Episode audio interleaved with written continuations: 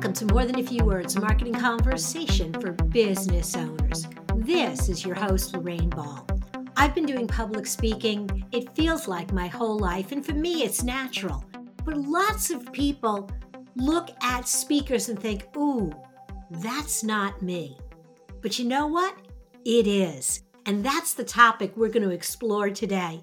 To help me have this conversation, I've invited Tina Bakehouse to join me. And you may remember that Tina was with me a few years ago. We had a great conversation about starting stories in the middle. And we're going to pick up a little bit on the conversation where we left off. But if you missed that conversation, what you should know about Tina is she is the founder of Tina B, where she provides public speaking, coaching, and communication consulting. She's been doing this for more than 20 years, teaching in university as a TEDx speaker and as a coach, and as an author of a new book, The Magnetic Speaker Within. Tina, welcome to the show. Thank you so much, Lorraine. It's wonderful to be here. I'm excited to have another conversation with you. I am so excited because we had a lot of fun last time. And I really like this topic because people do have preconceived notions about what makes a good speaker, and you break down a lot of those. I do. In my book, Discovering Our Magnetic Speaker Within, I really believe that we can all discover that inner magnetism. So I first define being magnetic as it is intentional that we all lead with our passion to communicate and we do so with our words our voice our bodies our energy and overall essence to make that impact we desire. And so this book really highlights getting into the magnetic mind message and mechanics. Okay so let's unpack that a little bit. What is the magnetic mind? How do i create that so more people want to hang out and listen to me yeah, well, I would say first, I really explore not only our temperament, our inner DNA of how we're born, what is that core value that drives you to make the choices to communicate in a certain way? And I also look at our authentic versus our conditioned self from a psychological point of view and how our brains work. So, mm-hmm. self awareness is really, really important, as well as having that mindset. What you say about yourself how you think about yourself is how you show up in the world. That's that to me is the true essence of the who that you are. And I want to go off on kind of a little side note because there was something that you said before we went online that really resonated with me. And it was this idea that we think or we have this bias that extroverts make better speakers.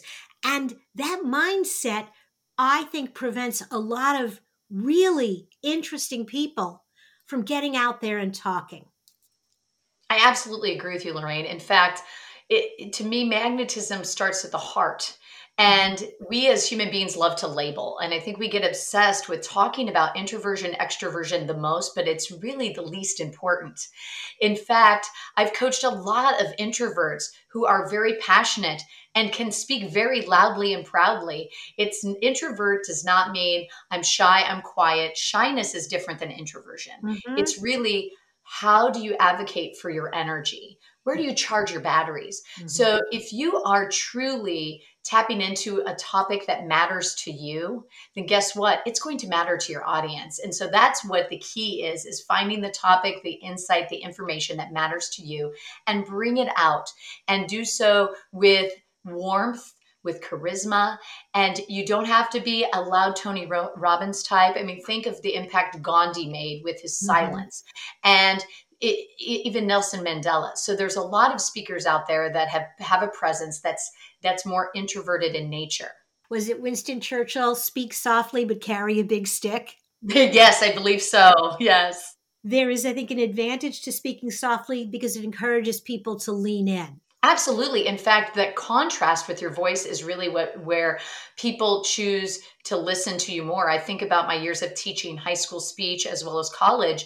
I did that for almost 2 decades. And if I was loud the whole time, guess what? They're going to get desensitized. It was when I brought my voice down that they're like, ooh, Professor Bakehouse means business. But think about that vocal dynamics, right? Of how we listen to music and why we love good music is the variety of our vocal tone. And so absolutely it's the vari- variability of how we use that tone that makes the difference. Awesome. Well, I want to go back to your your 3 M's and I want to drop into the second one which was message. Right. How do you construct or use your message to attract people to you? Well, the message is really important in that we we as speakers have the responsibility to select and arrange information that makes sense, not just to ourselves, but more so to be audience centered. It's about them. And so I talk about it's having an awareness. Are you informing, persuading, motivating? Because that impacts how you order your message. And so I give some strategies for ways in which you can organize that information. You want to hook your audience. You want to provide story because we love going through that struggle with you as the storyteller and be on that journey together. Humor is great and we all have a sense of humor. It just shows up differently and embracing that and looking at flow getting into like uh, the speaker flow and mindset where you tap into being fully present in the moment with your audience. Awesome. And then once you have tapped into your passion that's where you're getting your energy you've got you've got your mind right you have your message you know what you want to say when you want to say now you've got to bring in mechanics how does that work well, mechanics is sort of the icing on the cake, pardon the cliche, right? It, it's how it looks, sounds, and feels to your audience, not only vocally, but physically. It's the overall energy that you bring to the table. And I think what also, it's being intentional of tapping into the different learning styles we have audible learners who love a great story and analogies. We have visual learners who love pictures and props and visual aids. And then we have our kinesthetic learners who love movement and raising your hand and getting engaged with the speaker by shouting things out. So if you can embrace those different things and then tap into how you show up, that yes and improvising way of being, it really makes for a beautiful dance of conversation with your audience. So I always think about if once I've got the information created, I go into a speaker ritual of practice and I chip away at it. So it's it's sitting in my brain and I speak in different ways of being, whether it's in conversation with a spouse, walking my dog, etc. And play with certain sentences and separate have long break up with short phrases etc and work your voice in a melodic way. And then same with your body where you bring in gestures. The best TED talks that have the highest rankings are those that gesture immediately and draw their audience in with both their their body language as well as their voices and words. Uh, that is so true. And i love that you hit on this idea of practicing and practicing pieces of it. One of the challenges I had when I was an early speaker is I'd always start the practice at the beginning, which was great if it was a 10 minute talk. It was disastrous hmm. if it was an hour presentation because I never I never really worked on the end, which is the piece that you're leaving your audience with. And that's the fault of a lot of speakers, right? That's where you can advocate for change. You can call them to action. You want to leave with something that just truly lands with your audience and resonates with them. And too many times speakers trail off or say, Do you have any questions? And what they need is a very poignant thought. Think in a bumper sticker, six to eight words, that really strong phrase.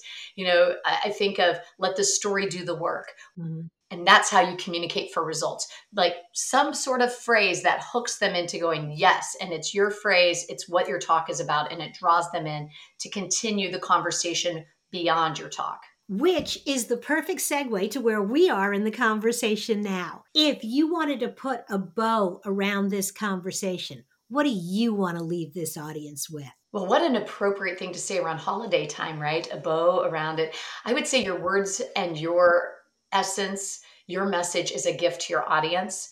And if you make it about them, if you're truly audience centered and you place them at the heart of your idea, your message, you not only can change the landscape change a life but you can change the world. Because if you're if you have something you care about whether it's agriculture mental health if you're not talking about it change won't happen. Amazing. Thank you so much tina. This is fabulous. Thank you for being a part of the show Oh, I I so appreciate Lorraine, and I always love that you get to the essence of an idea in a short amount of time, and that is what it's all about: is get to the heart of the message. Absolutely. And I will say that you are up for the challenge of answering those questions. Absolutely. I always love them. If you have enjoyed Tina's comments, if you want to learn more about her, if you are interested in getting a copy of her book, there will be links in the show notes so you can do both. And if you're looking for other resources for your business, be sure to check out our toolbox. Look for MTFW wherever you listen to podcasts. This has been another episode of More Than a Few Words. Thanks for listening.